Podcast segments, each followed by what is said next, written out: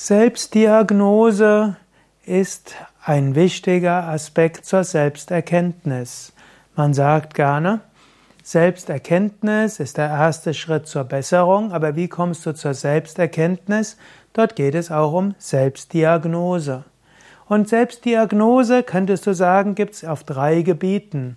Es gibt die Selbstdiagnose oder sogar auf mehr Gebieten. Selbstdiagnose bezüglich Gesundheit.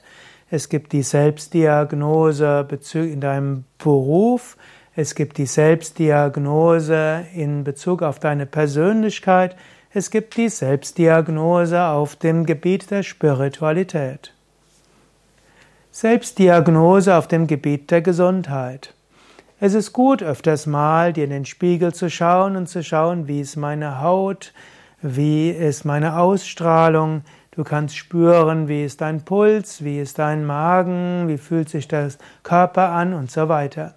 Und gerade wenn du bewusst Yoga übst, dann hast du eine gewisse Selbsterkenntnis, wie so dein Gesundheitszustand ist. Und bevor du dann wirklich krank wirst, könntest du dann gesundheitsfördernde Maßnahmen einleiten. Du kannst auch Selbstdiagnose machen, wie wirkt welches Nahrungsmittel auf mich, wie wirkt welches Asana, Yoga-Stellung auf mich oder auch wie wirken bestimmte Kräuter oder anderes auf mich.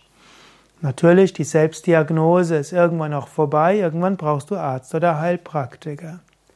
Genauso auch Selbstdiagnose bezüglich deines Berufs. Wenn du überlegst, wie geht's weiter, kannst du auch überlegen, was will ich, wo stehe ich, welche Eigenschaften haben, welche Fähigkeiten habe ich. Und dann kannst du überlegen, sollte ich mich bilden oder sollte ich den Beruf wechseln, wie geht's dort weiter. Manchmal gilt es innezuhalten und eine Art Selbstdiagnose zu machen, auch im Beruf.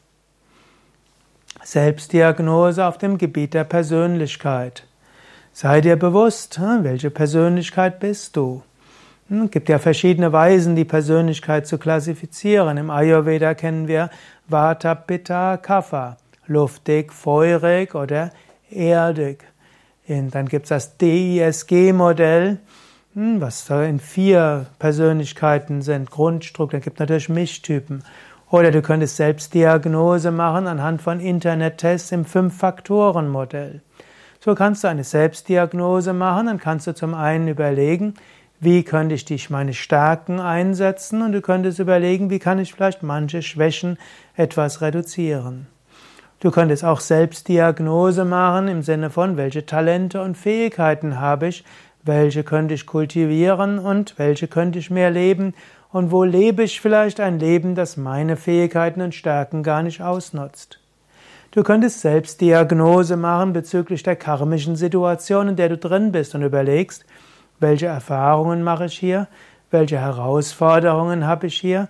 Was sind meine Aufgaben und wie könnte ich mit dieser Situation besonders gut umgehen?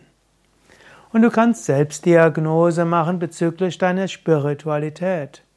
Übst du ausreichend spirituelle Praktiken? Wie ethisch ist dein Lebensstil? Wie sattwig, wie rein ist dein Lebensstil? Wie viel uneigennützigen Dienst machst du? Wie sehr bist du bereit, die Erfahrungen des Alltags spirituell zu deuten? Ehrliche Introspektion, ehrliche Selbstbefragung, ehrliche Selbstdiagnose ist so wichtig auf dem spirituellen Weg, um Fortschritte zu machen. Denke jetzt etwas nach. Ist es vielleicht wieder Zeit, auf mindestens einem Gebiet wieder Selbstdiagnose, Introspektion zu betreiben, das vielleicht schriftlich irgendwo niederzuschreiben, um dann zu überlegen, wie du vielleicht dein Leben besser leben könntest.